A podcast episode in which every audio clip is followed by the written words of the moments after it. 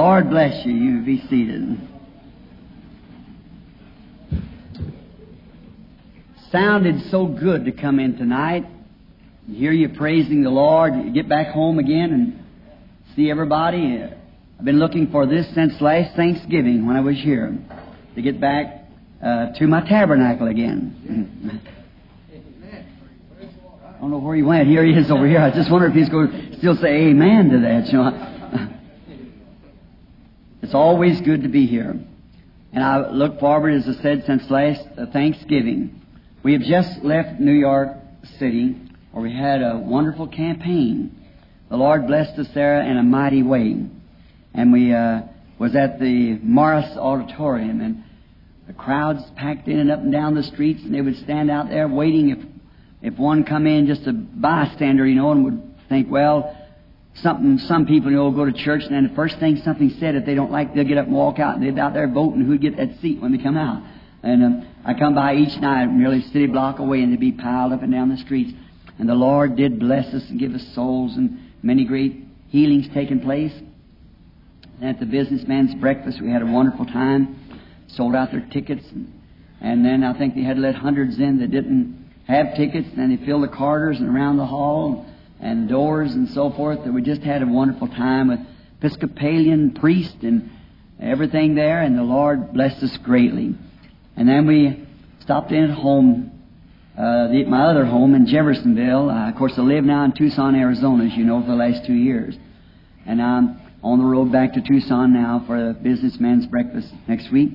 At Phoenix, we're right immediately after uh, the first year we started a campaign there a few days prior to the Businessman's International, or I believe, or National Convention uh, at the Ramada Inn. And it's so good to be here in, in this fine city of Shreveport tonight. Now, usually I speak a long time, but I'm going to try my best to keep it down three or four hours anyhow to this, to this time. And uh, um, I know I just wear you out, but uh, see, I don't get to see you so often, and many goes home before I go home to glory before I get to see you again. And I think, well, this will be our last earthly chat together before you take your flight. Many has gone, no doubt, since this time last year. And probably if the Lord tarries and we get to get back again next year or sometime, it will be some more here tonight. Maybe myself. We don't know what time we're to be called. And you know, the Lord Jesus might even come before this Services is closed tonight. Now, as you know me, I'm not a, an orator, I'm not a speaker. Uh, I just love the Lord and do what I can for His glory. And when I stand here, this platform, knowing that man like Brother Moore and many great men have stood in this platform, it makes me feel kind of, uh, kind of not out of place. I don't mean that, but I mean my grammar and things. Uh, I feel like if the people didn't love me real well, they'd get up and walk out when I got in the pulpit. So they just uh, uh, bear with me, and I'm thankful for it. Now, but I always come with this with this objective. I don't come here just to be seen. If I did, I'd go to your house for a visit. I come here to do the very best I can for the Lord Jesus Christ while I'm here. I'm here for no other purpose but to serve Him and the best that I know how. And to bring to you the word just as it's given to me. Pray for your sick and afflicted. Now, we'll have a night or two, Brother Moore and I get together, that we're going to pray for the sick. Then each night, we want every person that's not a Christian, hope something will be said or done that you'll become a Christian. And if you're not, if you've already believed on the Lord Jesus Christ and accepted Him and been baptized, and you haven't received the Holy Ghost as yet, don't let this get by. let this be your night. Because remember, There'll be just so many names on that book. And when the last name is added, that's all of it.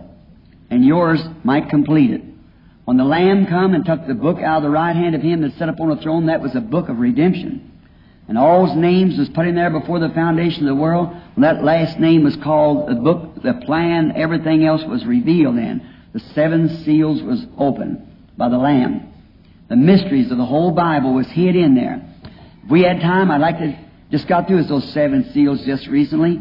I'd like to go through them again and just uh, how the Lord blessed us. Many of you's heard of it and read in Life magazine and things, the things that taken place during that time when they caught the picture even of the seven angels as was predicted as we went um, west. And he told me three months before where to be and how be standing there, and there it was. And, the, and uh, cameras uh, all for hundreds of miles caught the picture of it right there, just exactly was foretold exactly. And if I ever preached anything that was inspired in my life, it's the seven seals. And um, so I know we're at the end time. And the last name goes on that book, or the last name is redeemed that was put on that book. That settles it. He comes to claim what he redeemed. And it might be a strange time. Did you ever think people will go right on preaching? The church will go right on even thinking they're getting people saved. Too late then. It's all over. See, and the message will go to the totally lost. Just like it did in the days of Noah, seven days in the ark.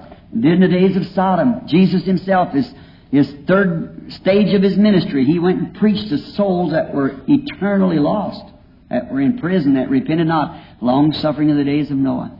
And we don't know what time these things might happen. And let's be warned. Don't just stand around. Let's do something about it. If we're not right with God, let's get right with God. One time, I think in uh, 11th chapter of Matthew, I believe it is, about the sixth verse or something. I'm not sure that that's 11th chapter. I'm pretty sure. John's disciples were sent by John one time to see the Lord Jesus to ask him if he really was the one or should they look for another. He said, "Go show John the things that happens. Tell him blessed is he who's not offended in me." And then when they cross the hill and Jesus perhaps watched them, he said, "What did you go out to see?" And they said, uh, uh, "Did you go to see a?" uh, some kind of a man dressed in fine clothes. He said, they're in king's palaces and reed shaken by a wind. He said, did you go to see a prophet? He said, I say unto you, and more than a prophet.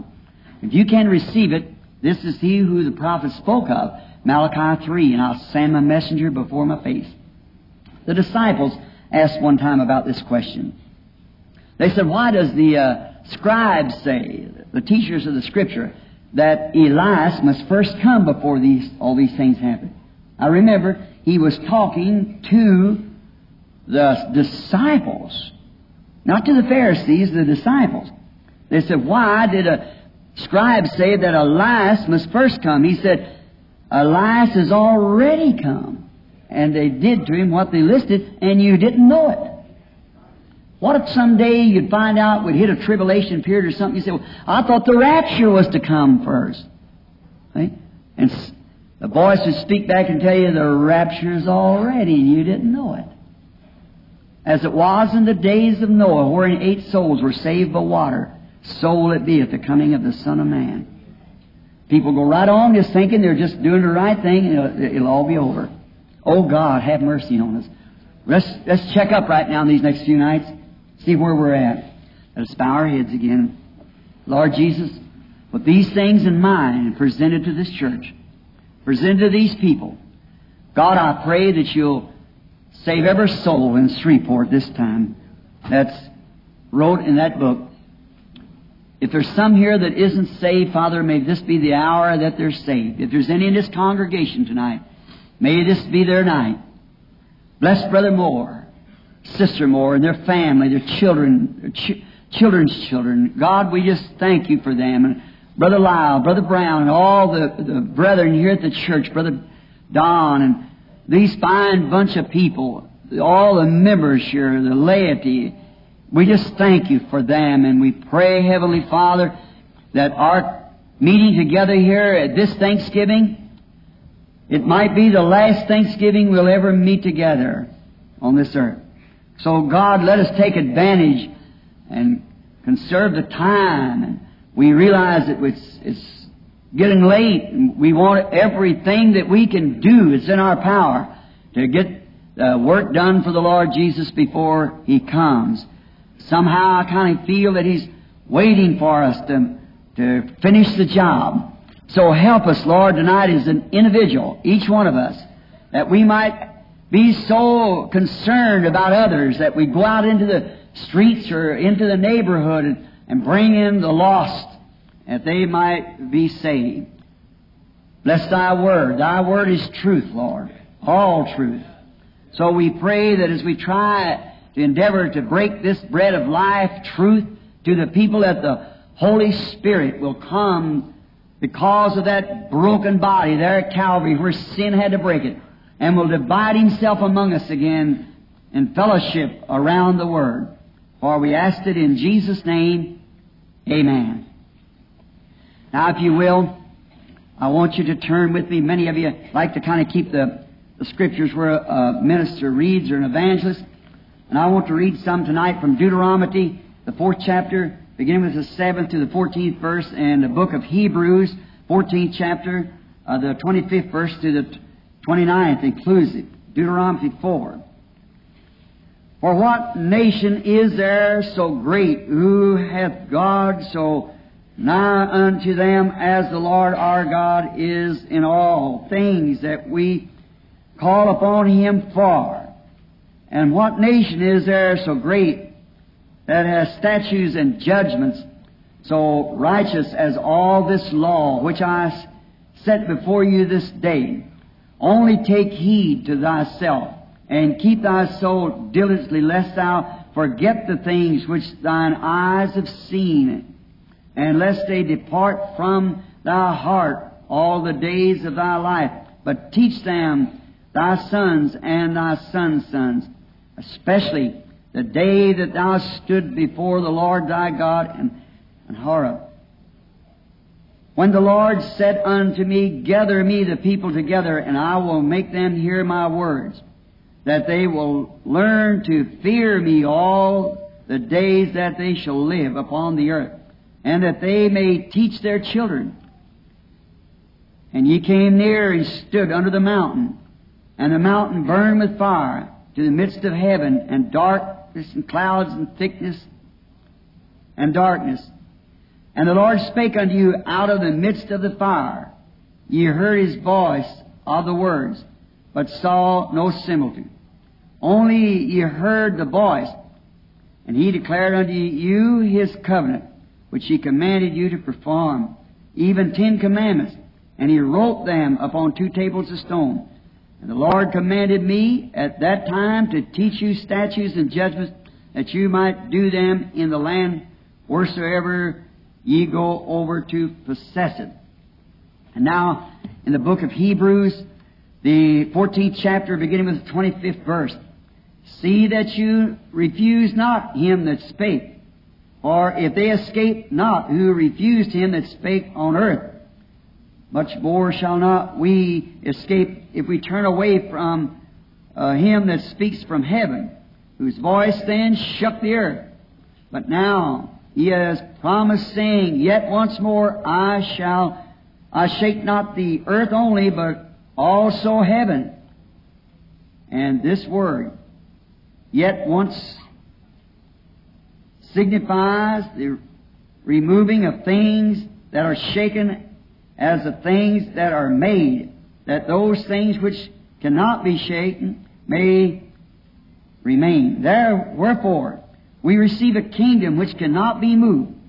Let us have grace whereby we may serve God acceptable with reverence and godly fear, for our God is a consuming fire. Now, I got a few notes here and some scriptures written down that I'd like to refer to for a few minutes as I would title this a strange little title and these tapes is ready at any time anyone would want Mr. McGuire here will be able to, to um, furnish you with these things. Now I won't take the text from a text of this subject rather like this, the world is again falling apart. We was coming down yesterday or last evening through uh, Memphis, uh, Tennessee. Got in there kind of late in the afternoon or the part of the evening, and we could hardly get through the streets. The, the children and people were so crowded. And I thought, what could this be? The the people wasn't dressed like they'd been to a religious meeting like maybe our good brother Billy Graham or Oral Roberts, and I didn't think they were in that uh, district at that time anyhow. And women were wearing slacks, and little children uh, around them were just with overalls on and so forth, coveralls. And I wondered what it was, and finally we found out they had a, a Santa Claus parade.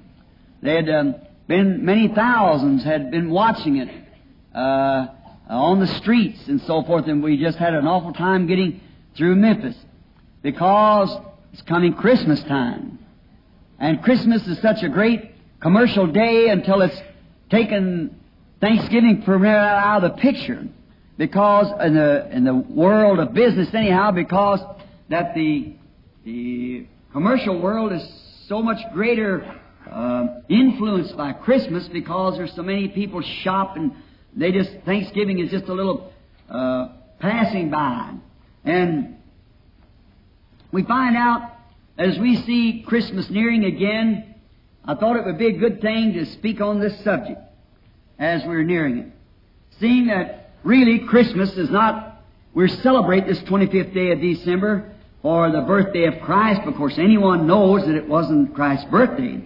It was the Roman sun god's birthday. That when um, the church was converted into or brought into Catholicism was formed the council at Nicaea. Instead of being the sun gods, they made the Son of God's birthday. That was when the Sun is uh, from the 20th until the, uh, be the 21st to the 25th is kind of in its, forget what the name you call it, right? It's when it's hardly a second or two's time when it's passing through that stage, and it was the sun god's birthday, and they just taken the son of God and made that his birthday to blend it in with their pagan tradition. And it's no means at all being Christ's birthday. He could not have been born at that time because Judea is about the same on the on the high up uh, the equator as this is, and we uh, we find out that in Judea in the wintertime, 25th of December, she's blizzarded and cold. Shepherds cannot be on the hill, and many reasons it could be. And then he was nature, born like all other nature. He he came forth in the spring, usually when the lambs are born in the spring, and he was the lamb. Now, I believe he was born myself March, April, somewhere along in there, in the early spring. But we find that they made a day of merchandise out of it. People crowding on the streets and rubbing shoulders and fussing over things and wondering about giving somebody a present, how much they'll pay for it.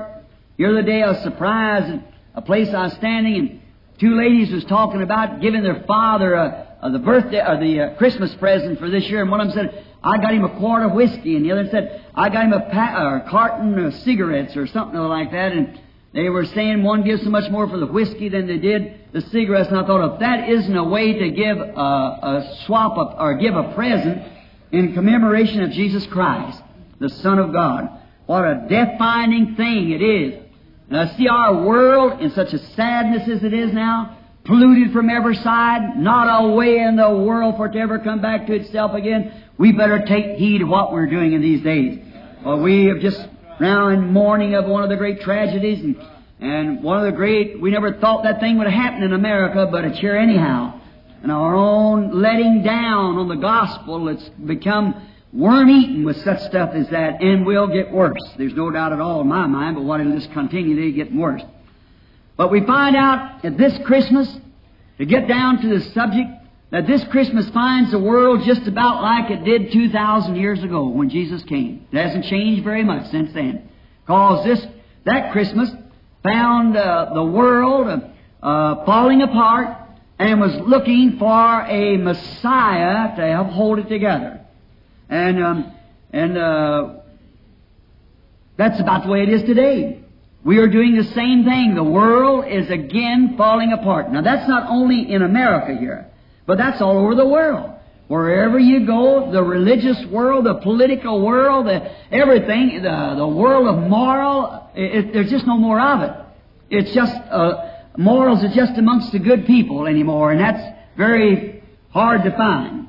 It's, it's a shame, and politics and everything is corrupted. The whole thing is sick and putrefied, sores from the head to the feet, the whole world our political system, our religious system, our moral system, everything we got is gone.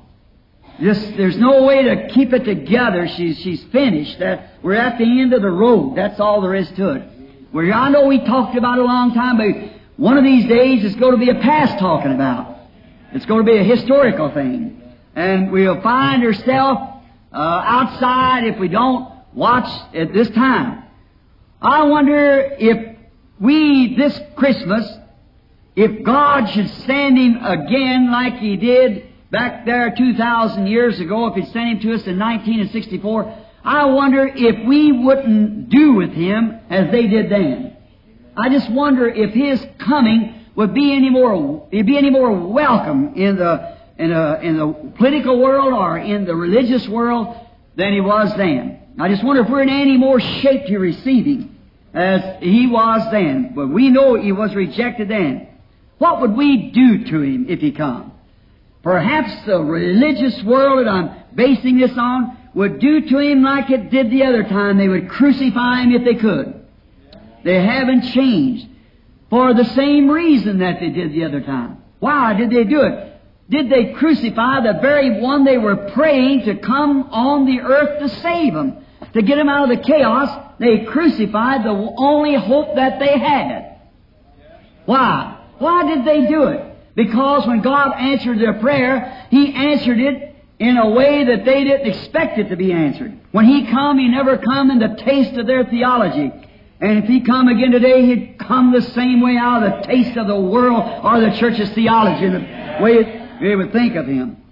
He always comes as God. People, when they get in trouble and pray, then God gives them what they pray for, but He gives it in the way that's good for them, and they refuse it because it don't come the way they think it should come. They rejected God's anointed Word, and He is the Word. Now, God, in all ages, at all times, when He began, when He spoke His Word in sundry times through the prophets, in this last days through Jesus Christ, His Son, we find out that each one of those prophecies was to suit a certain age. Like King Nebuchadnezzar, when he uh, uh, had this dream, and the Gentile world from the head to the feet, and Daniel gave the interpretation of this dream, it was a, a prophecy to the whole world for every, every section of the Gentile kingdom as it would come from the head to the feet. And the prophets has always spoke the words that should happen along each age. And when God, the people gets in trouble and God answers them, He sends them a anointed prophet or some kind of a messenger because He cannot go back on His word that He's destined for that age.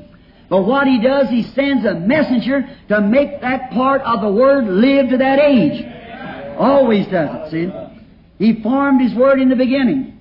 He knew the end from the beginning. He spoke His Word. And each age, when they'd get in trouble, they would, they would pray, and God would send an anointed one. And that anointed one would absolutely make that promise of that age that was foretold for that age live. And that's what He does all the time. God never changes His program. Now, we never find God changing. God settled at one time how He would save man. That was in the Garden of Eden, under the shed blood. We tried every other system from fig leaves to education, psychology, denominations and systems and so forth, and every bit of it has, re, has been rejected and it never has worked, it never will work. God will only meet man under the shed blood and that's the only place that He'll ever meet him because that was His first decision. He'll never meet man under any kind of a ethical system. He'll never, no way in the world just come right back to God's way. That's what He said first in His infinite, cannot change and He's always the same. That's where He meets man and there only. That's the reason we fail to have fellowship today. That's the reason the church is so separated. Because each one's separated in a system. And when they do that, then God turns them down right there. He wants us to meet under the blood where we have all things in common down by the cross. God's only purpose of doing it. God always sends His Word. And we find today that the world today is just like it was in that day, finding itself, its political system, and so forth, all falling apart, and looking for a Messiah that will hold it together. Now, the word Messiah means the anointed one, something anointed. God, this is the revelation of Jesus Christ. The whole book was sealed with the seven seals of the revelation of Jesus Christ. Jesus Christ is in Genesis. Jesus Christ was in the middle of the book. Jesus Christ is in uh, in the Exodus and Genesis, and he was in the middle of the book, and he was in uh, the New Testament, and in the Revelations, and plumb on to the end, the same yesterday, today, and forever. It's all God. In the beginning was the Word, and the Word was with God, and the Word was God, and the Word was made flesh and dwelt among us. God in sundry times and divers manners spake to the fathers of the prophets.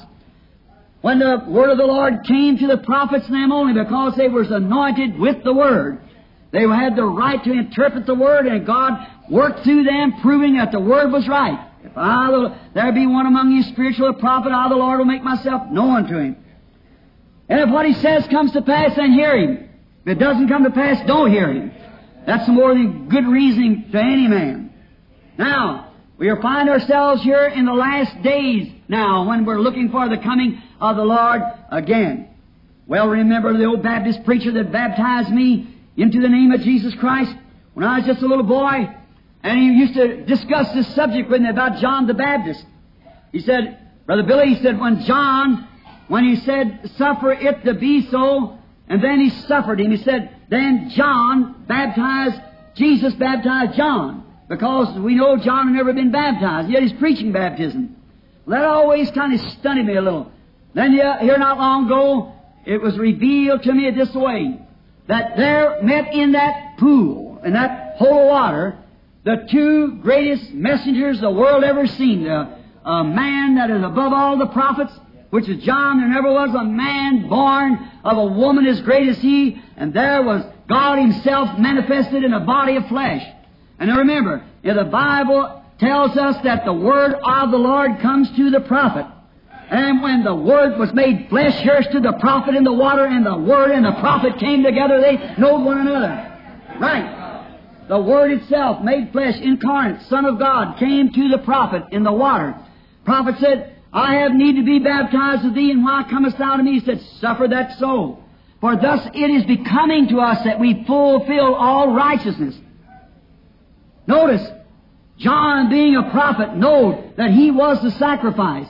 And the sacrifice must be washed before presented for sacrifice. And that's the reason he had to be baptized. Oh, today it be coming to us that we fulfill all righteousness of our day. The hour is here. The Bible tells us what's to be happening in this day. We know what the Bible says will take place in this day. It's up to us to hold on to God until these things happen. It's the hour. of Pray for the anointed one that'll give us uh, the deliverance that we're looking for. Because God has promised it. They rejected God's anointed word then, and so it uh, fell apart. And again, we find out this time it's also falling apart again. I find out as I said our politics are corrupted, our church life is corrupted. Why taking place? Here's what did it. When you get away from any time away from God's program, you'll find corruption. It cannot stand. God's Word is infallible, and there's nothing else will take its place. Never can. Our educational system, our denominational system, has took the place of the Holy Spirit leading in the church. Our great fine training of ministers and things has taken place of the, of the all-night prayer meetings and the old-time way we used to get to God. Now, instead of having preachers, we got lecturers. Man knows the Word just as well. They can sit there and put it together in such a way that's astounding how they can do it.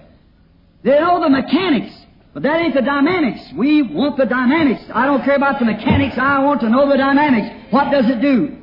I don't know how that car runs out there. It's got pistons and cylinders, and I don't know how much pressure it uses. The only thing I know is the dynamics. Put her out there and drive it. That's what we know. God made the promise, I'll pour out my Spirit upon all flesh. Your sons and daughters shall prophesy. How is He going to do it? I can't tell you. I just want to know the dynamics of God's system. That's the main thing. Today we study the mechanics until it's all mechanical. What good is an automobile without something in it to drive it? What good is the lights if, if uh, the fixtures if there's no current to go in it? See, we've got all the mechanics. We've got schools and educators and so forth that can train a man to stand in the pulpit with such manners till he's an eloquent person. That still don't bring the power of God. Where is the power of God that used to be to the church? Where is that Pentecostal blessing that used to flow through the churches? That's the reason our world's falling apart because we got away from the real principles of God and educated man into systems and things. That's what's got us in the condition we are today. I believe that's the reason our world is falling apart. These episodes has been on the earth since the days of Noah. We find out when God uh, had Noah, the prophet of righteousness, going forth with his message. There was an episode of immorality in that day, as the Bible said, eating, drinking, marrying, giving in marriage.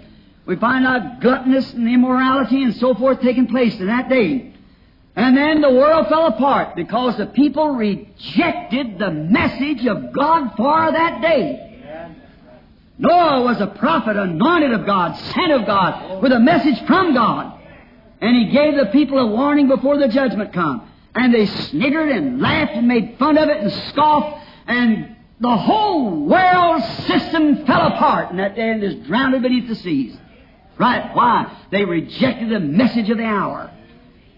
We find out the same thing took place in Egypt when Moses led the children of Israel out. The whole Egyptian system had become corrupt. And we find out it taking place again. When God sent an anointed messenger down there for His Word. It was to fulfill His Word.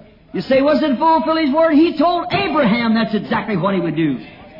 And there had to be someone come on the scene at that time to make that word live right before him. God had uh, sent his Moses down there, and the very thing that he promised to do, he did it because he was the anointed word for that hour. He said he'd judge that world. God's word said, I'll judge that nation with great, mighty wonders and signs. There stood a man, just an ordinary man like you or I, got the word from God and went out there and spoke creation into existence. That let picked up the sand and said, let fleas come from the earth. And the word of God through that prophet's mouth, then it was right in the hour that it was supposed to be, fleas covered the whole earth. He covered the earth with frogs, with lice. He covered it with all kinds of, of pestilence and things because God made the promise and the hour was there for it to be anointed. The anointed word for that hour that we live in. What we need today is not back in some seminary system, but anointed word for the hour that we live in to bring forth Jesus Christ to the world again, the same yesterday, today, and forever. There's a, there's a program laid out for this day, a promise of God. And the only way that we'll ever be able to get right is to let that word be anointed. Right. It's always happened.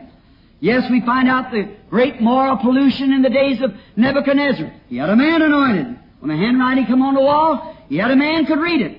Days of Lot and Sodom. We find again the world falling apart. God saved what could be saved out of it.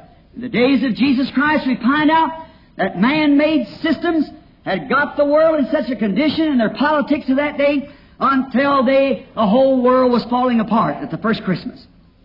Now we've done the same thing. Turned right back around and corrupted the Word of God by systematic religion. Till we find it falling apart. What one of them systems can we rely upon now? What system can we go to? The Methodist, Baptist, Presbyterian, or Pentecostal system?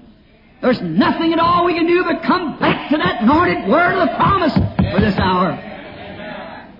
These systems are frail, frail they're faulty, they, they're, they're man-made systems, and they will not save you. There's no life in them. Only life is in the Word of God. It is life. He said so. And the way it was then as they are praying, people find themselves at the end of their journey or the end of their ropes, as it was in the days of Noah and the days of Moses and so forth. When they find themselves that they can't go no farther, then they begin to pray. When they begin to pray, God always answers. Then Jesus was born. The world at that time, as I said, was falling apart. Each nation was looking for a Messiah, just as we are today. Rome was looking for a great genius who could come among them, a, a great fellow who had all the military gimmicks that he could go over there and stomp out Greece and the rest of the world. Greece was looking for the same thing. Somebody who could tell them how they could conquer the rest of the world. The Jewish religious world of that day was looking for a general. They thought there would come a Messiah down from heaven with a great a, a rod of iron in his hands, and he'd beat Rome down, stomp them off, run them into the sea, and all the, they was looking for that type of a man. They wanted a general, like a whole lot like our uh, denominations of the day. Uh, our denominations are looking for a Superman. Our nation is looking for a Superman. Russia's looking for a Superman. The Eastern world's looking for one. The UN's looking for one. The churches are looking for one. Well, what kind of a one are they looking for? Russia's looking for a Messiah that's anointed with, with brains that he knows how to conquer outer space for them. Beat everybody to the moon. They want to conquer the world. That's just, uh, but you see, when they ask these things and ask for this, they don't ask, as Jesus said, we try to make God like a, like an errand boy. Lord, you do this for me and you do this for me and you go do that. Tell him what to do. Jesus said, when you pray, pray like this manner. Our Father who art in heaven, hallowed be thy name. Thy kingdom come, thine will be done. Ooh, fine where we do that. We're always wanting God to run errands for us or do something for us. But when we're willing to say, thy will be done. Commit ourselves to Him. Commit our ways to Him. All that we are, commit it to Him. That's when God will move. When you're willing to let Him work on you, not you work on Him. Let Him tell you, not you tell Him. You twist it around. Come to our system, O Lord God. Make all of us Methodists, all of us Pentecostals, rule over the rest of them. We want a genius, we Pentecostal people, we Methodists and Baptists. We got seminaries, building great big ones, saying that the end of time is at hand, the coming of the Lord, building millions of dollars worth of seminaries and so forth, trying to what? Get us a Messiah. right. Let the Lord raise up something out somewhere. Every denomination gets them one of the same kind. It's exactly. Find out. What's when divine healing struck? How many divine healers? Every one had to be a divine healer. There was one Moses in the days of that out. There's one Elijah, one Elisha, one Isaiah, so forth. Now we find out that the world wants their own Messiah. Russia wants theirs. And the United States wants theirs. The church world wants theirs. Each one wants their own Messiah, but they want it in the way that if they can control it. They want to have control over this Messiah. Oh, sure. You know, they, if they could have, if God would send it in their own taste, they certainly would accept it. But you see, then, God knew their needs. He, He's not promised to send us our wants and what we ask for, but our needs. They wanted a general. They got a baby. Hmm. See? That's what they needed. Hmm. They needed a baby. What? To humiliate them, to humble them. That's what the self-styled church needs today. Humble itself back again. Got to a place there's no confession. And with no love among the people. It seems like it's dying daily. Church is cooling off. Everywhere you find the revival's over. And you find a cooling off. We need a humiliating. And we, they asked for a, a general and got a lamb. Why? That's, God knew what they needed. That's what they needed. They needed a Savior. They thought they was saved. But God knew they wasn't. And that's what the world needs today again is a Savior. A Savior of this condition, something that can hold it together. Not an educated regime, some kind of a mechanical system or some kind of an educational system. What we need is the power of the Lord Jesus Christ in saving grace back in the church again. Men, women, boys, and girls can be saved. Have we waited too long? Is there many out that will never come in? Has the last name been redeemed? Is that what's the matter today? It could be, you know. You know, it, it could easily be and never interrupt the Scriptures at all. It could be. So we don't know now. Let's be careful. But they thought they was saved, and, and but God knew better than they did. And the same thing happens today. They had took the word that God had given for that day that they ought to have known the day that He was coming, and had made a tradition out of it. Jesus said, You've taken the word of God and made it of no effect by your traditions. That's the same thing has happened today in our systematic, religious, systematic world. The systems of the world has took the word of God and made it traditional. And that's the reason it hasn't got any effect in it. There's nothing will come out of it because it's been mixed up. You can't put genuine corn in something that won't, unless it's earth and it won't grow. You can lay it in the sun and keep it warm. and do what you want to. But it takes a certain kind of earth. It must be in there. It must be buried. It must be under the right atmosphere to make it bring forth. And so the, does the Word of God. You can't take a church and bring it to life on some tradition. You might bring members by the millions, but you'll never bring down the power of God until we get back to the original Word again, back to the foundational Word, back to the blood, back to the, the Jesus Christ, back to the old-fashioned prayer meetings, and back to God. We may be so far gone now that the hour is far past. But anyhow, the gospel must be preached. We're not to judge that. God knew what they had need of, so He gave them what they had need of. So again, we find what they had, we have done the same thing. Russia and all the rest of them wants theirs, and the different scientists wants to make themselves a great name. Each nation wants to get its brainy man. We want ours. We want the educational system in it. We wanted denominationalism. That's just exactly what we got. That's what you did. That's what you wanted. That's what God gave you. Now what are you going to do with it if you got it? We're talking about Russia for another minute. The Russians are calling for a man who can conquer space. They're training them as fast as they can. They're scientists. What if they get one? What if they get their Messiah? What we go to do? mercy on us if they get it. Remember, Germany just got such a Messiah not long time, uh, not very long ago, a Hitler. We know what it done to them. Now, what about the church? What kind of a Messiah is the church looking for today? You, the church has cried the loudest. so what we hollering about a Messiah? What are we hollering? Reviving our time. Back this, that, and the other. What are they looking for to do it? What more do you want? What does the church want, anyhow? We've already got it. God gave it to us. It's His promise for this hour.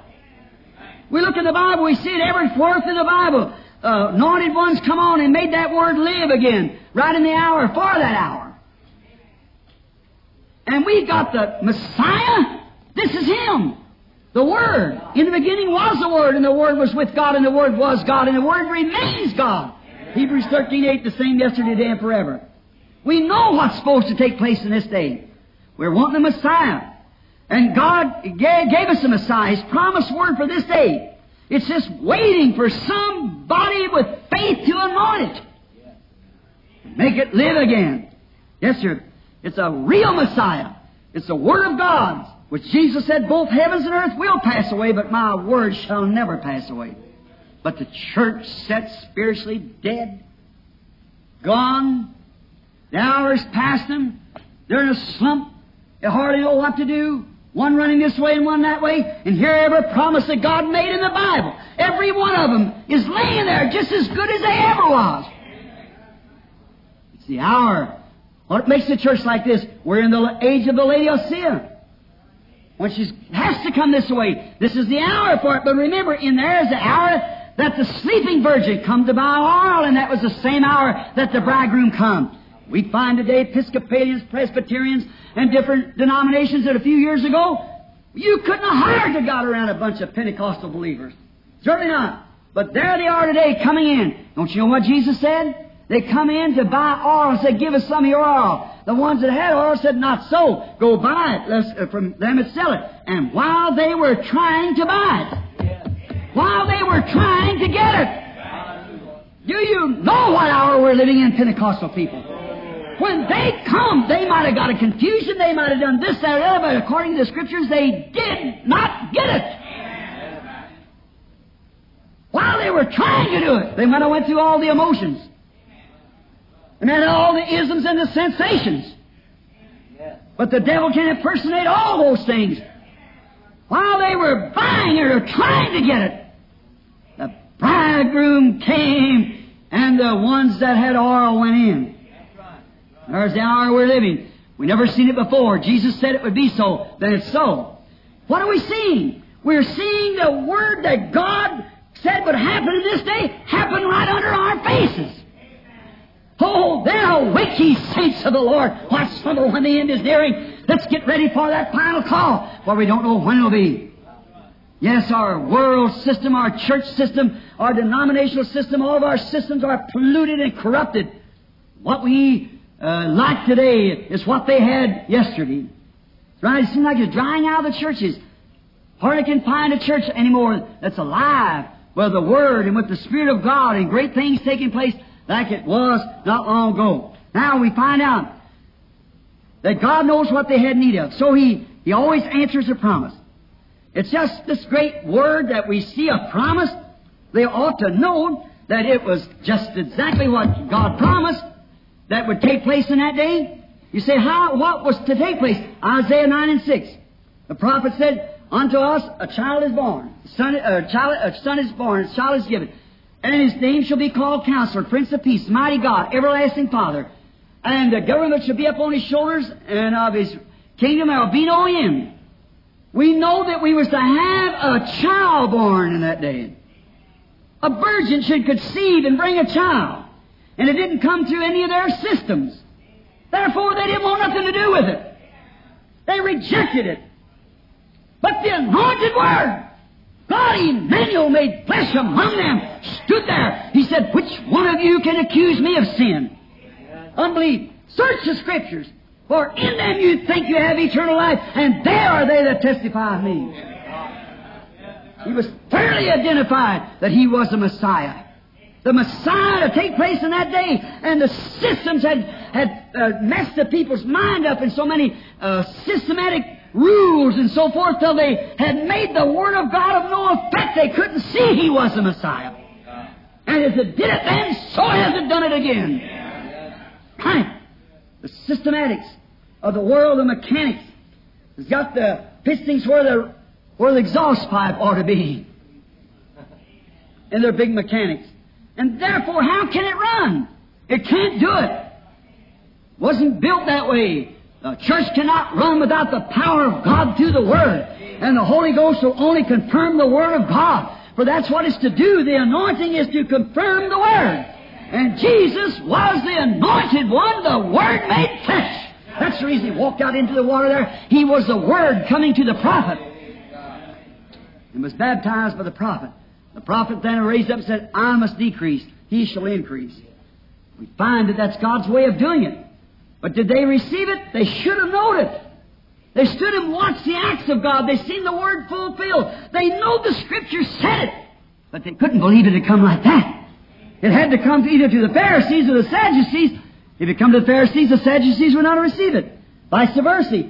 The, the Sadducees wouldn't receive it because they said the Pharisees would have it. That's just the way it is today. Our systems and the whole thing was rotten and polluted. Oh my! The hour that we're now living. Blinded world, walking in darkness, stooped in the system of this world like sheep without a shepherd.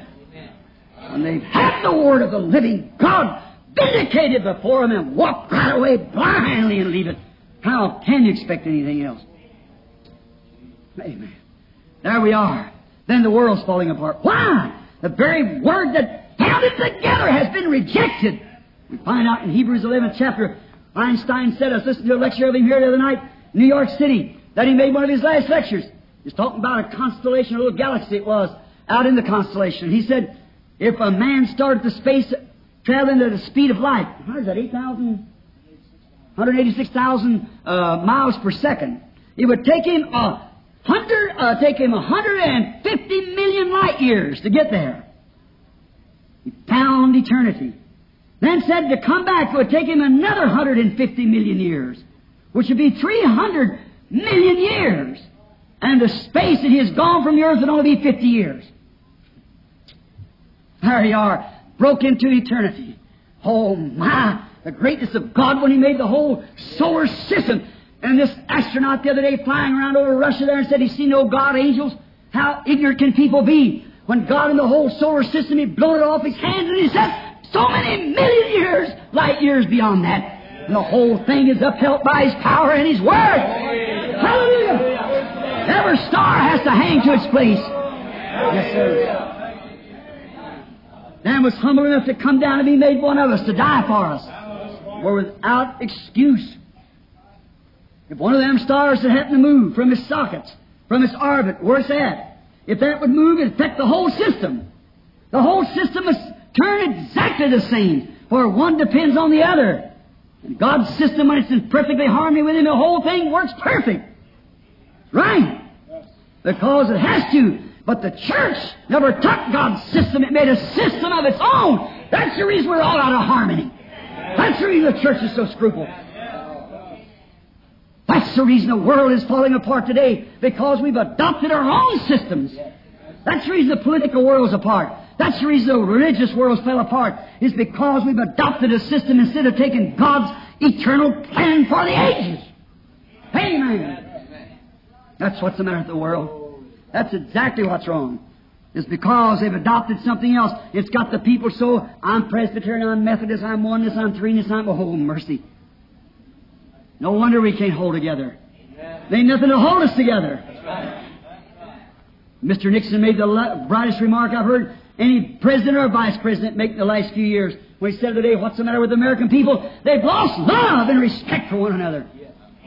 As American citizens shooting one another down the street, how can we mind? If you can't differ with a man love him the same time, then shut up. You can't tell him like a daddy correcting his child with a willing arm to put it around his neck and hug him afterwards. You better leave it alone. You haven't went far enough yourself to know what you're talking about. Right? I can differ with a man, certainly. Still, he's my brother. I hold his hand. I can't let him get by with that. If I do, if I didn't tell him, I wouldn't be the correct brother to him. It's correct. But I can tell him and tell him I love him and prove it to him I love him. You don't have to shoot him down the street. I differ with Mr. Kennedy and, and his politics and his religion and so forth, but he didn't deserve that. No, sir. No, indeed. No man deserves that. So we find out the whole world's corrupted. Our nation, politics, eh, religious systems, and everything is corrupted. It's just waiting. The Word of God that was prophesied for this day is waiting for somebody to come by and vindicate it. Wonder if He's already done it. Then where are we at then if He had done it? If He's done it, then where are we at? Most miserable. I said a hard thing about Mrs. Kennedy a couple times about her setting fashions for the world, these waterhead haircuts and how our sisters and them uh, cut their hair and dress like Mrs. Kennedy. I said like a Jezebel of old. That's true. I believe that. I, I, I feel sorry for the little mother there tonight with her children. Exactly. But let me ask you something. If Jacqueline Kennedy would have heard the messages that some of you Pentecostal has about bobbing your hair and things, she might not even have bobbed hair. You're supposed to be Pentecostal. You still do it. Mm-hmm. She might not do it if she had the opportunity and heard the message she, you've heard. There you are. We're in a bad place, folks. That's exactly right. Yes, indeed. Oh, God, how the morals, the thing, womanhood's one of the things that holds our nation together. It's the backbone. And womanhood, the fine virtue that God gives for a woman to be mother, why, it's, it's, it's gone. Long ago has the, has a, uh, the, the women of this world, the virtue of them bowed to a Hollywood fashion goddess. Pattern themselves and dressing themselves and acting as some of these Hollywood stars does. Many times that even ungodly dressing, sex appeal, is regarded as fashions. In the churches and the pastors behind the pulpit, but not the not the audacity, not the, the strength of the Holy Spirit, like a lot sitting down there vexing his soul and too much of a meal ticket to tell the people that it's wrong. Yeah. What we need today is a rooting out we may root out too late now. Hour might be past. We never have another revival. I know you're looking for it, but I don't see it in the Scripture. I look for a rapture where just a handful of people. That's right. Just a handful of people. They'll never be missed in the world. When they go, you'll never know it's gone. That's right. You'll come like a thief in the night. If you don't cut the work short for the elected sake, there's some elected to eternal life. We know that. All of them are. It's got eternal life. And if they, and if they are that, you don't cut it short for their sake, no flesh will be saved. The world has met its doom every 2,000 years. We know the system. It's fell apart.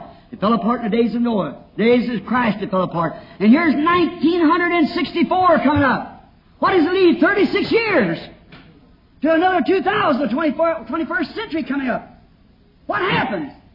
The work still's got to be cut short. Jesus said the, the corruption of this day, the elected would be deceived and wouldn't be saved if it be possible. There we are, and the calendar tells us, according to science, that we're about 15 years off of that. We're behind on the Roman calendar, according to the Jewish calendar. That we're 15, 20 years behind on that. So where are we at? We see nations of breaking, Israel awakening, the signs that this Bible foretold for this day. We see the mechanical things taking place. Now the Spirit, the dynamics of the promised Word to get into His church and drive them into Calvary honor and to the rapture. There we are. No wonder we're falling apart. There's nothing. The very thing that created the earth, the very thing was put here for the earth to turn on, the very thing that systems and everything else was to revolve around this word. That by God framed the world. Yeah, Einstein said in his said there's only one explaining of the scripture, only one explaining for this world in existence. Said that is Hebrews 11. By faith we understand the word of uh, by the word of God that the worlds were framed together by the word of God. That's all. There's no one can tell how it hangs there in the air and how it can turn around and make us 24 hours around the equator, so forth like that around its orbit. Everywhere and come back to the same spot and never miss a second. And every star turning in its cycle like that and helping one another as they go around. How that moon watches down there upon that sea. If that moon ever moved out of its place, we'd be covered over a hundred foot of water. It's just a second or two. That moon, watch even you could drill a hole here, you people drilling oil. Drill down here, See how far the coast is from you? You drill a hole down here in the ground and watch in the evening time how the tide comes in. It'll bring the water up in your pipe. Your salt water. Certainly, what is it? That moon controls it down there. It's God's system. It's God's plan. It's God's commandment. But we make our own. We won't take His. Let's hurry now to get through. Like then is the same this Christmas we do find our world falling apart. Oh. God got anointed and He promised His word. He anointed us back there and He told us, told them when He anointed Jesus Christ. Peter said on the day of Pentecost, He said, Jesus Christ, the man approved of God among you by signs and wonders which He did in the midst of you, you yourself know. They're witnesses. Also said at the resurrection and so forth, how He had done, how he, by wicked hands you took the Prince of Life and crucified who God raised up, and we're witnesses. How Nicodemus came and said, Rabbi, we know, we Pharisees, the Sanhedrin courts up there, we know that you're a teacher sent from God. No man could do the things that you do unless it be of God. They know that promise was there, and they know it was, but their systems had them so tied that they couldn't do nothing about it. So is it today, the very same thing. You can't do it. You'll give up your fellowship card the first time you do it. You just mark out on that Word of God sometimes, see what happens. You're finished. You won't be pauper. You'll be kicked out from among them and everything else. Or if you got a little ministry, they'll hold you for what money they can draw a crowd in and off your ministry, pull money and things. But just watch when it comes to the Word. Watching how they back up on that. You think a servant of God don't know that? But Jesus even know that Judas was among him. Why didn't Jesus say something to Judas? The same reason it is today. You have to wait till that hour comes for that to see me. That's right. They got it. They'll get it. Notice. But they didn't want the way that he came. So is it today. The churches then wanted their systems anointed. The Pharisees wanted the Pharisee system anointed. The Sadducee wanted the Sadducee system, Herodians, so so forth. That's the way today. If if God will send an anointing and anoint the oneness, oh no, wouldn't they tell the two-ness about it or three-ness or whatever it is? Wouldn't the assemblies tell the oneness about it? And I told you we were right. The Methodists would tell the Baptists, oh boy, see, we got her. You're wanting your system anointed. But God only promised to anoint His Word. Amen. I know that's scorchy, but that's what is truth. God never changes. He anoints His Word. Yes, sir. The anointed promised word for that age is what God anoints. The promised word for that age. Today, they want an educational system. Why? So they can do anything they want to and still hold their Christian profession. Oh, if you got a great big something where you go in, go down the lines and things and chew chewing gum and, and kick one another in the side and go out and have a recreation halls and things where you all go out and play basketball and things like that. I ain't got anything against basketball, baseball, football, whatever it is. A big, if that's all your God is, it's a big bag of air. Well, let me tell you what we need today is a Word of God anointed for this age that'll bring forth the power of the Holy Ghost again. Yes, that's all right, but that don't belong in the church. No, sir have to build something like that to keep the church together, you better burn it down or kick it out or get something in there that'll bring the Word back again. That's the things of the world. Oh, mix it with the Word of God. You cannot do it. No, sir.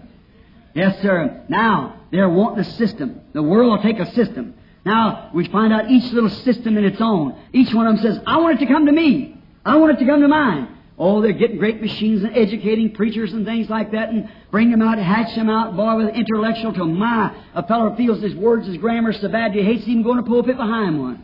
But what we need today is not educational system, it's not lectioneers. What we need today is a gospel handled by the power of God to vindicate the word of this hour. Or where we're coming, somebody will stand up and call black, black and white, white. Somebody will stand up and tell the truth where it takes a hide off or shuts you down or what it does. It's exactly what the, what the hour calls for today. But the people want something. The people today, women, what do they want? They want a, a, a people, a, a pastor who will stand up and say, it's all right, you can do this or do that, or that's all right, there's nothing wrong with that, dear. That preacher needs a gospel women. That bob hair, wear paint. You, know. you say, what that's got to do with it? Don't you know the outside of you reflects what's on the inside? Don't the Bible say you shouldn't do that? It's not even common for a woman to pray like that.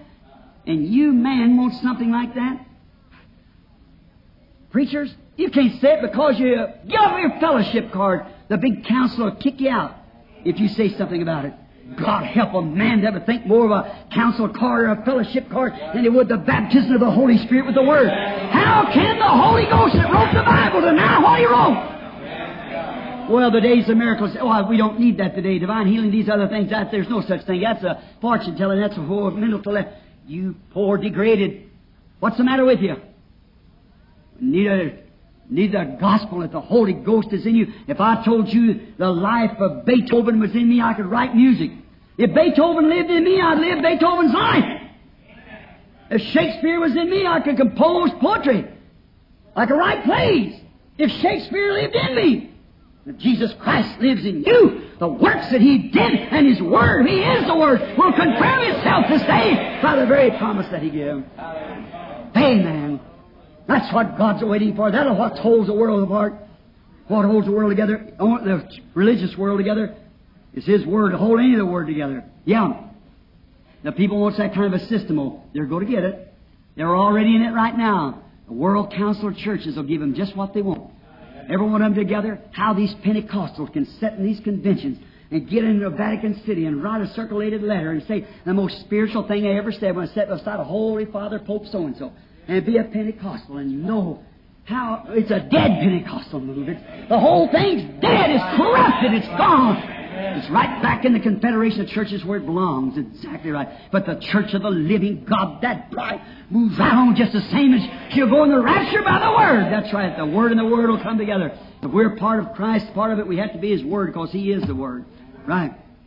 Yes, sir. They have refused the anointed word of promise of this age. And He is always the Word. If God sent us an anointed promised word again for this age, in 1946, He would be the same He was when He come in the beginning. The anointed word for the age.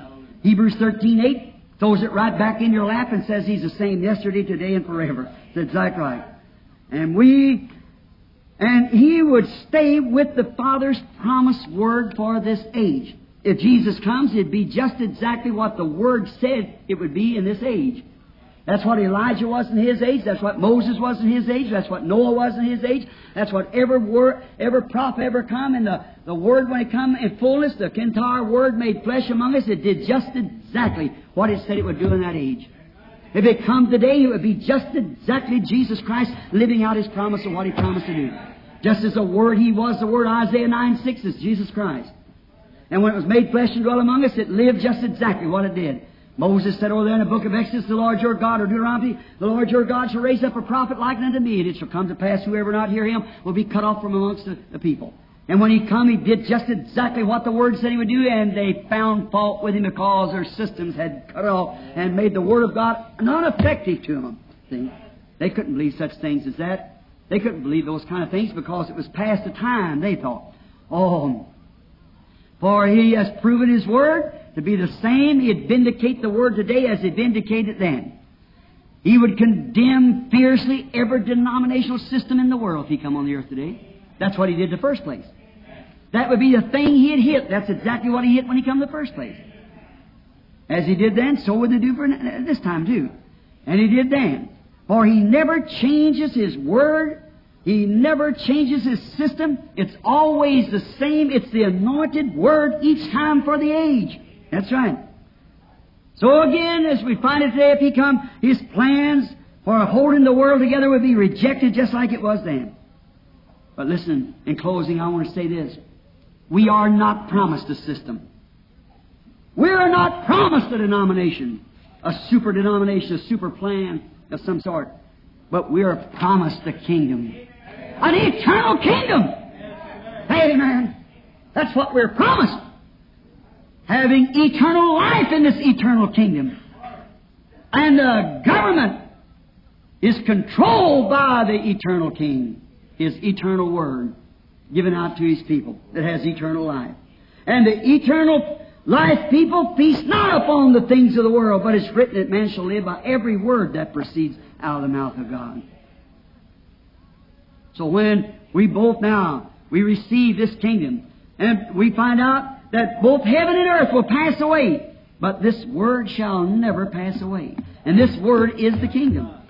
This is the king and kingdom, the system, the life. It's every bit right in here. If God judges the world by a church, which churches go to judge it by? How many is there? Hundreds and hundreds and hundreds of different denominational churches. If the Catholic's right, which Catholic? If the Greek Catholic's right, then the Roman's wrong. If the Roman's right, the Greek's uh, uh, wrong. So you see, if the Methodist's right, the Baptist's wrong. If the Baptist's right, the, the Pentecostal's wrong. If the Pentecostal's right, then the Presbyterian's wrong. See? So you'd be all so confused.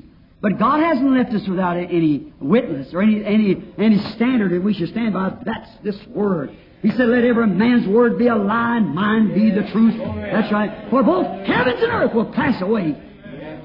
We're told here that we receive a kingdom that cannot be moved. Yes, sir. When all these worldly kingdoms are falling down, the whole world falling apart, yet we're baptized into a kingdom that cannot be moved. Amen. We receive a kingdom. So when the world falls apart, we are born into this kingdom that cannot fall apart. It's God's eternal word, and we stand on that. They can never fall apart.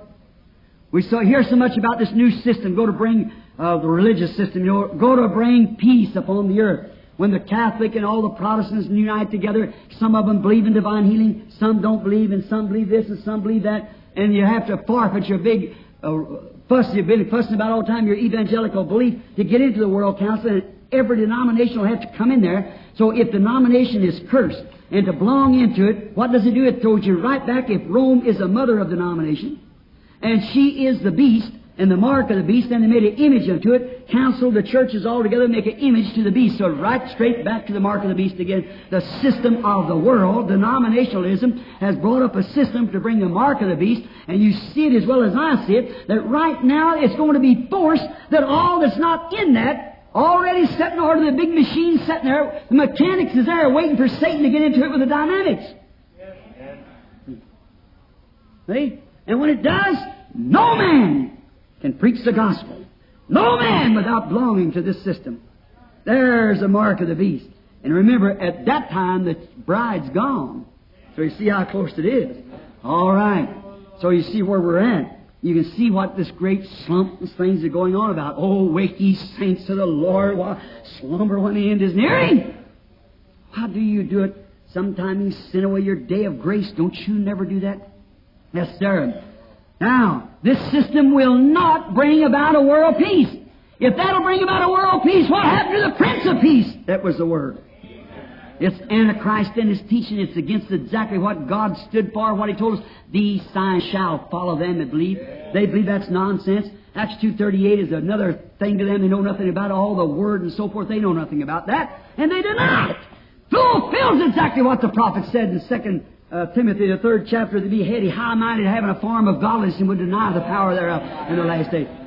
That denominational system is the mark of the beast. You've noticed. You ever hear me say it before? That's the reason I've wrapped it so hard because now I think the time's just about finished, so might as well let it come forth and tell the truth about it. There she is. That's the marking of the beast. Exactly. Rome was the beast and she was the denomination and first organization. And we come out of her, we Pentecostal people, to not be partakers of it and turn right back like a dog to its vomit and a hog to its water right back in. No wonder our Pentecostal system is done, and so is the Methodist, Baptist, World Council churches and all. They've been swallowed up in the council of churches making a mark or, or an image unto the beast to give it its power, and it had a head wounded unto death and then lived. Pagan Rome to papal Rome. Oh my, how blind this Protestant's been.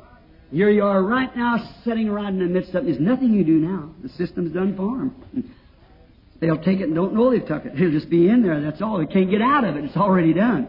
It's not foreign to people. It's been preached. Remember, God give a witness of it, vindicated by His word, the things that He said He would do. He did it just exactly. So it's without excuse. Yes, it's a false mechanics. It's brought about things just exactly what Jesus did. You, by your traditions, has made the Word of God of no effect. Or rejecting that true Word, they're right back in the same thing again. Their teachings in the same thing like it was in the beginning. And that against Christ, teaching the Word uh, to believers in this age and tell them to, re- to reject and to turn down. When God made His Word flesh among His people in the age of Jesus Christ at the first Christmas, what did the Pharisee moves and all them denominations said? Don't you even go to one of them meetings. If you do, you'll be excommunicated when you do it. Don't you see how things repeated right back again? Who is this man? What school did he come from? What fellowship card does he have? What group is he have? Whence cometh this man? As he come today like he did then, we'll not have this man rule over us. We'll not have nobody tell us what to do. We are oneness. We are threeness. We are Presbyterians, we are this. We don't have to put up with it. Ah, I know you don't, but you'll either take the word or perish. That's all. That's no other way of thinking. That's what holds us together. God's kingdom is not a kingdom of this, is not a, a God's kingdom is not a system of this world. Jesus said so. Jesus said, My kingdom is not of this world. If it was, my delegates would fight. He's the Word. We're like Abraham. Abraham received the word, and anything was contrary to the word, he called it as if it wasn't. And any true born child of God receives God's word, and I don't care what anybody says, what system speaks against that word, the word is true anyhow. God's obligated to meet you on the basis of them promises. Outside of them promises, He can't meet you because you done cut yourself off from Him. That's the reason our world's falling apart. In closing, we might say this. Anything is contrary to it, it's though it wasn't. Such a man-made system, we never look at that. No, sir. Being then baptized in this kingdom, we're now sitting in heavenly places in Christ Jesus. Oh my. With our anointed King with us, feasting on His kingdom promised word, anointed and vindicated right among us. Amen. There it is. His kingdom promise made right before us. Nothing can turn you from it. No, sir. Abraham, though his wife old, him getting older all the time, didn't bother him a bit. He never staggered at the promise of God through unbelief. No matter how much you say it's impossible, he can't get by with it, he stayed with it anyhow. Because why? The king was with him showing him the visions and showing him what would come to pass. It happened just like he said, and he knew that was God. And when God makes a promise and you see it, and he tells it, and it happens, and he tells it, and it happens, and tells it, it happens, and it never fails. It's God for the day. Oh, feasting on these heavenly promises of His promised word for this age. Oh, knowing with the absolute assurance of faith that there's coming a new heavens and a new earth. Amen a new heaven and a new earth. For this first heaven and first earth will pass away. But in this new heaven and new earth, Paul said over here in the book of Hebrews at 20, uh, 14, 25, he said, For we receive a kingdom that cannot be moved. How do we get into it? Not by a religious system, but a kingdom of God is within you. The kingdom, the king and his word is the same. And it's within you, vindicating the hour that we're now living in, the promise that God made for this age, here we are, living with the King, sitting in heavenly places, watching Him doing these things. And how can we turn from that Word to some system? What does it do? It denies the Word. You have to receive, to reject truth before you can have an error. That is exactly right. Do you believe that? The hour that we're living. Oh God, the world's falling apart. There hangs in the hangars bombs. There hangs a thing to do just exactly. The church is ready. She's sealed in, ready to come. There will be a big outpouring of the Spirit. Yes, sir. To grab that church and take her into the skies. Exactly. Because see, the church, the wor- the bride, and Christ, His ministry is in His bride, which is His body, the celestial body, or the, I may say the, the supernatural body of His. You're on the spiritual body on earth. His Spirit is in there living His life right out until Him and the church becomes one. Intimate wedding. See, they become one. He takes them, just a little minority in the last days. And then all those virgins that have slept down through the age, They all rose. You see. Now, that is on the seventh watch, the seventh church age, the last end time, the Laodicea, at the end, when just a little group of them went in. But it brings all the resurrection of all those who died in their ages living to that word that was ordained of God and preached to happen in that day as we went through those church ages and seeing exactly the word that would meet them at that time, how Luther raised up, how we find out in Luther age went forth the beast like a man, face on it, and went forth which was a reformer, meaning man, and when all ages, each one met just exactly to the requirements of God's word. And so will this age meet exactly to the sign and wonder and thing that God promised to do in this last days. And the church itself will be ready and will go in the rapture with Jesus because we receive a kingdom that cannot be shaken, it cannot be moved. Heavens and earth will pass away, but this kingdom shall never pass away. Amen. I'm glad to be tonight. Amen. Tonight in that kingdom. Aren't you happy to be in it? Oh my. To be in a kingdom that, just think, what could you promise yourself today? And another 10 to 15 years if the world shall stand? If it does stand that, every man in Shreveport, every woman, you'll have to pack a gun on the street with you in your pocket to protect yourself. The hoodlums. How you going to stop it? Try. Well, the whole, I was in New York the other week and went out through there for miles. Was nothing but these teenage uh, hoodlums with earrings in their ear and ratted hair, legotards on, and girls with little bikinis, they called it, on like that, out on the street, and the public has to give them the right of way. Oh, what is the matter with this country? It's because it's a, a sign of a moral, decayed, God rejected nation, that's all. How can you build up on the chars of some ruins like that? How do you go to do it when hoodlums walk in the street and shoot the very president right out of his car? And another night uh, roadhouse uh, man up for rackets and everything else, walked right in and jumped before the Texas police force with over a hundred and something standing there, walked right in and everybody looked at him, pulled his gun out and shot a man in cold-blooded murder and walk out. You played insane and go free. Right in our city, a man walked out into a garage the other day in a little syndicate and took a, a, a man that was a, a car dealer. He didn't like him. He just pulled out a gun and shot him four or five times. He said he's insane to let him go. If it's insanity played for that man, then also Oswald had a chance, should have had a chance to play it insane. What is it? Oh, you see where it's at? The whole thing's a big bunch of corruption. The whole thing's guilty, and the whole world stands guilty, and the church stands guilty before God. No wonder we're falling apart. Let us pray. Lord God, here we are. The hour is here, Father. Maybe later than we think. Maybe corruption has so set in and the canker worm has been eating and the caterpillar until all the life is gone.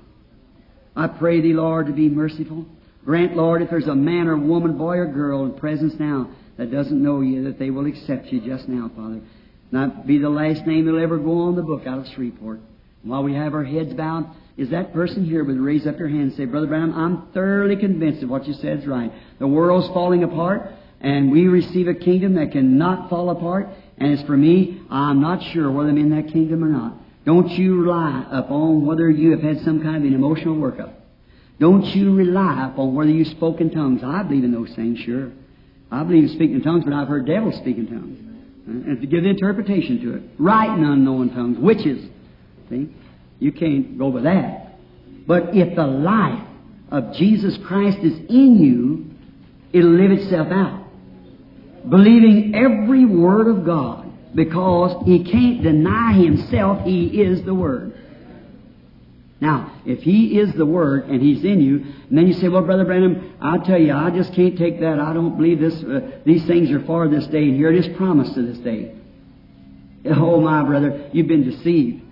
Some spirit has got upon you and deceived you. Lady, if you are a man or whoever you are, if those things that's so real, real in the Word that Jesus Christ died for, not just to have a church or to have an emotional bunch, but to have a bunch that's got His Spirit living in Him, His bride, His Word is in there. Every word is true. You know it doesn't operate through you that way. You know these things in the Bible that you just can't believe to be so.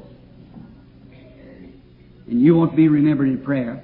Now, with every eye closed, every head bowed, I wonder if at this late hour, when it may be almost past feeling time, see, because there'll come a time like that when the Spirit of God will be taken from the earth, there'll be no more. The church will remain a while. That's right, preaching, because it has to preach to the eternal lost, just as every ministry did, coming down through the age. The last part of every ministry preached to the eternal lost. And there will be a ministry now that'll preach to the eternal lost after they have refused to receive it. But if there still seems to be a spark in your heart that you would like to have Christ in you and all the world dead, would you raise up your hand and say, Remember me in prayer, Brother Branham? The Lord bless you. Yes, yes. Ten or fifteen hands. Would there be another before we pray? Now, we're fixing to close in about two or three minutes. God bless you, young lady. Just think of it. Think of it. What if it would be too late? What if you're the last person he'll ever knock on your door? She's falling apart. We know that, that you can't stay here. That's one thing sure. You can't stay here. You're going. Just mark it, you're going. And if you're, just don't be worked up. Don't just say, I belong to church. You be sure of that. If Christ doesn't live you in you to your all your mind, heart, soul, body, you you say, well, I think you haven't got no thought coming, brother. Let the mind that was in Christ be in you. I think the days oughtn't to be. I think this oughtn't to be. I think the word don't mean this. We have no thought coming. If the mind of Christ is in us, then the, we recognize that word to be the truth, and it lives right through us. You can't help it. It's Christ. Take the life out of a watermelon vine and put it in a pumpkin vine, it'll bear watermelons. You can't keep it from it because the life in it is. And if the if you say, well, I don't believe that the the word here, uh, then that ain't the Spirit of Christ. See, there's some other Spirit in you. Is there another before we pray? God bless you. God bless you. You, you. Yes, that's good. Now, somebody else. Just a moment now. God bless you, young fella. You, little lady. You, sister. God bless you. You. All right. Is there another? God bless you back there. Don't be afraid now. Don't be ashamed now. Tomorrow night may be too late. It might be tonight that heart stops beating. It might be tonight you turned it away your last time. How many here doesn't have the baptism of the Holy Ghost? Raise up your hand. You know that, that you don't have it. My. That's the way you go in. The Holy Ghost is Christ. That's how you're sealed into the kingdom. Ephesians 4.30, grieve not the Holy Spirit of God, whereby you are sealed unto the day of your redemption. And if you, and if you have thoughts of this Bible that it isn't true, then the Spirit in you is not Christ. Because Christ is the Word. There's the kingdom that cannot be moved. That's the Word. That's the kingdom that cannot be moved. Heavens and earth will pass away, but my Word will not. If the Word is in you, if ye abide me and my Word in you, ask what you will. It'll be done for you. Works that I do, St. John 12, 14. The works that I do shall you do also, even more than this, because I go to the Father. Yet a little while the world seeth me no more, yet ye shall see me, for I will be with you, even in you, to the end of the world. Watch what his works was. See if it's returned to us in the last days. Have they rejected it? Worldwide. And the world's falling apart again this Christmas like it was that Christmas. Our Heavenly Father, there was many hands went up here tonight, maybe 30 or 40 in this little group of people went up tonight that they knew they wasn't just where they should be. They knew that you did not dwell in them. In the measure, some maybe something in the Bible, they say, I just, I, I accept it because I, I just think maybe I ought to. But Lord, you promised that you would be the Word, and you are the Word, and I will come to you and make myself known unto you. We find that your system, your system, never changes. When you come in the Old Testament, you said the Word came to the prophets. And when it did, they prophesied, and it come to pass because it was God. Now, we realize that when you sent us away and commissioned us to go into all the world and to make disciples, and you said when He, the Holy Ghost, has come upon you, He will bring these things that I have taught you unto your memory. That's again. And will show you things to come. Still, God in sundry times and divers manners spake to the fathers through the prophets. in this last days through His Son, Christ Jesus.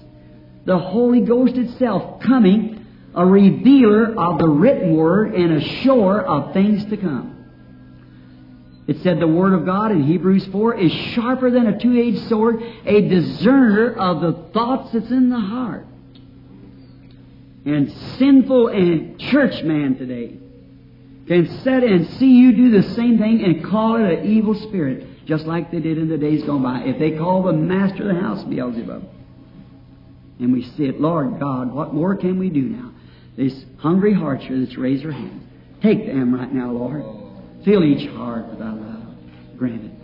And while we have our heads bowed, if you that raise your hands would like to come round the platform here, don't don't put it off. See, just this next moment now, just get right up real quick and come here. Just stand. This might be the night that you receive the Holy Ghost, friends. Look, this isn't going to last all the time. It's going to end. It's ending right now, and it may already ended. But as long as you're trying to desire to get to Christ, then it surely is something there yet pulling you that way. Won't you come and stand right here for prayer? You that desire to would walk right up around the altar just a moment while we keep our heads down. Now the people are coming right up. That's right. Come right up around the altar. Say, the world's falling apart. I don't want a world in me. I want a kingdom in me that cannot fall apart. Jesus said there's nothing will be lost. I'll raise it up again at the last days. Yes, I'll raise it up. He promised. So you cannot fall apart. God's going to raise it up. I don't care what it is, He's going to raise it up. Did you know there's nothing can be annihilated by man? Nothing can be annihilated. You say, what about fire? When it's burning up something, they don't annihilate it. It's just the atoms are breaking those chemicals apart. You get heat from it. It goes right back to its original condition, the way it was in the beginning. As its gases, lights, and so forth, as it was. You can't annihilate nothing. If, if the world stood long enough, it might come right back to another piece of paper, another tree, or whatever you're burning. See? You can't annihilate it. God has made it so. Oh, you can't annihilate God's creation. That's exactly right. So how much more can He raise up at what He's promised? Won't you come? Will there be some more now? There's a little group here, not half what held their hands up. I thought you really meant it when you raised your hands, especially on a message like that. How many of you here, now with your heads bowed, knows this, that you have seen God keep His promise right here across this platform and know the secrets of the heart one, not one time has he ever told anything but what happened. But you know that's true. In the meetings everywhere, just exactly what Jesus Christ did when he was here on earth, he's done it again. You know that. You're aware of that. I was thinking of his healing. Two weeks ago, before I went to New York, there's a lady come in with a cancer in the throat. The Holy Spirit spoke to her in the meeting. Here she was there Sunday with a cancer in a piece of a rag. She coughed it out. The doctors looked at it and said the life went out of the cancer and it's come loose and she coughed it out. Another had a cancer in the female glands. And she had it right there with the enlarged picture with the doctor's statement with it. She passed it two days later. A little fellow standing there that hadn't had no memory for, for months and months and months. He fell hurt the back of his head. He didn't even know who he was or where he was at. With just a word of prayer and laid hands on him, I said, What's your name? He said, Billy Butts. I said, How old? He said, Nine years old. So where am I at? the power of God we should have been with me in Colorado a few weeks ago. Now, if you're not coming, see, I, I can't. I, I, I, all I can do is just tell you the truth. See, that's up to you. Like Noah, he went in, the ark shut behind him. Nothing happened for a while, but the world perished on the outside, and the world went right on living, just the same. See, Pilate went right on after he crucified Jesus. I preached on that in a few nights. Blood on your hands, Lord willing. Notice. Now, is there another before we close? Now I'm going to ask the real consecrated women and man who knows God to come down and stand here and lay hands on these people. This might be the last time that they'll ever have this opportunity. Some of you consecrated people that know God, come up and stand with these people. They're having paint cards on nearly every one of them. That means that they're they're strangers among you. I think that's right. Come, lay your hands on some of the Life Tabernacle members. Come here. Some of you brethren up here at the top. Come on, this is the hour. Don't you, don't you love this people? Ah. Where's our zeal? Where's our something that makes us move on? What's the matter?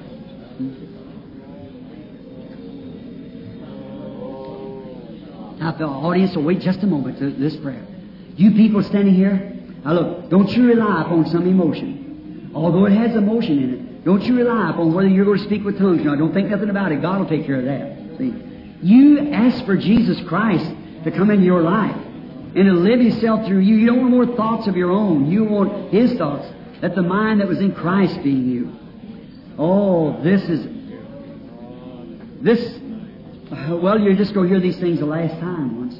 Now look, I want all the audience to stand to your feet out there. Now, you dear people come up here for the baptism of the Holy Ghost. Tomorrow's Thanksgiving. There's no working tomorrow. This is your soul, brother, sister. This is your eternal destination. This it's either now or never. And as long as you feel that one little draw, and just think of these truths they're laying right before us. Don't be dead on those things, folks. It's real. It's proven real, perfect every time. And it's a word confirmed. I'm looking at a man standing right here. I can't think of his name. I believe it's Blair, uh, Reverend Blair. When I was over at Hot Springs here not long ago, I picked up out there in the audience that man sitting there, and an evil spirit was trying to get to that man to make him doubt me. Now watch what happened. I said, you might need me sometime. See? It wasn't but just a few weeks ago until his wife called me, the man was dying. See? And the man accepted. He knew that it was the devil trying to get him to believe it's some kind of a hoax or something. But how would he know that? He thought. So then, he, by prayer, we drove the evil from him. And then a few weeks ago, see, Satan knew that that time was coming, where he'd be laying there with swelling in his side. I believe his wife said or something with a high fever, uh, delirious in his head. No, not what it was, some infection in his side, swelled his sides out. And his little wife called me, Tucson. I said, Sister, have you a handkerchief? I believe she had something other there, a little scarf or something. I said, uh, I can see it. Take this and lay it on Brother Blair in the name of the Lord Jesus. And he had asked her to come call. What if Satan would have succeeded and make him disbelieve and knowing that was there? He wouldn't be standing here tonight with his Bible over his heart. See, it's Satan trying to make you disbelieve this. That's right. Don't you listen to it. Remember, Jesus Christ is the same yesterday, today, and forever. These things are proven so. Now let's just all, you here at the altar, let's just raise up your hands and say, Lord Jesus, help me right now. Each one praying. Our Heavenly Father, we are assembled here. Oh God, it's between death and life for these people standing here. Let the Holy Ghost come into their life right now. May there come a, the power of God that's brought them up around this altar. May it come to them in the resurrection of Christ and will give to them that great eternal life that they are seeking for. Lord, churches everywhere are dying. Spiritual water seems to be taken off of the earth. And while there's an opportunity for these people to come beneath the fountain, grant, Lord, if they're parching souls tonight that's hungering and thirsting for God, may be filled with the Holy Ghost right now. Grant it, Lord. Let thy mercies and grace be upon them. Now, just, eh, just keep your head, keep praying. Just keep praying, everybody. Just keep praying. I pray for you. I'll do all I can, but I can't give you the Holy Ghost. God has to do it. Look, form Christ right before you in your mind. Look out there and see if you see Christ before you as you close your eyes. Then walk right into Him and say, Lord Jesus, here I am. You and I are going to be one from this on. I'll take every word that you told me. I just stay there. Just keep staying. If you stay tonight, tomorrow, the next day, just stay until it's all over. Praying, believing that God will fill you with the baptism of the Holy Ghost. Come here. Lead on the prayer. God bless you.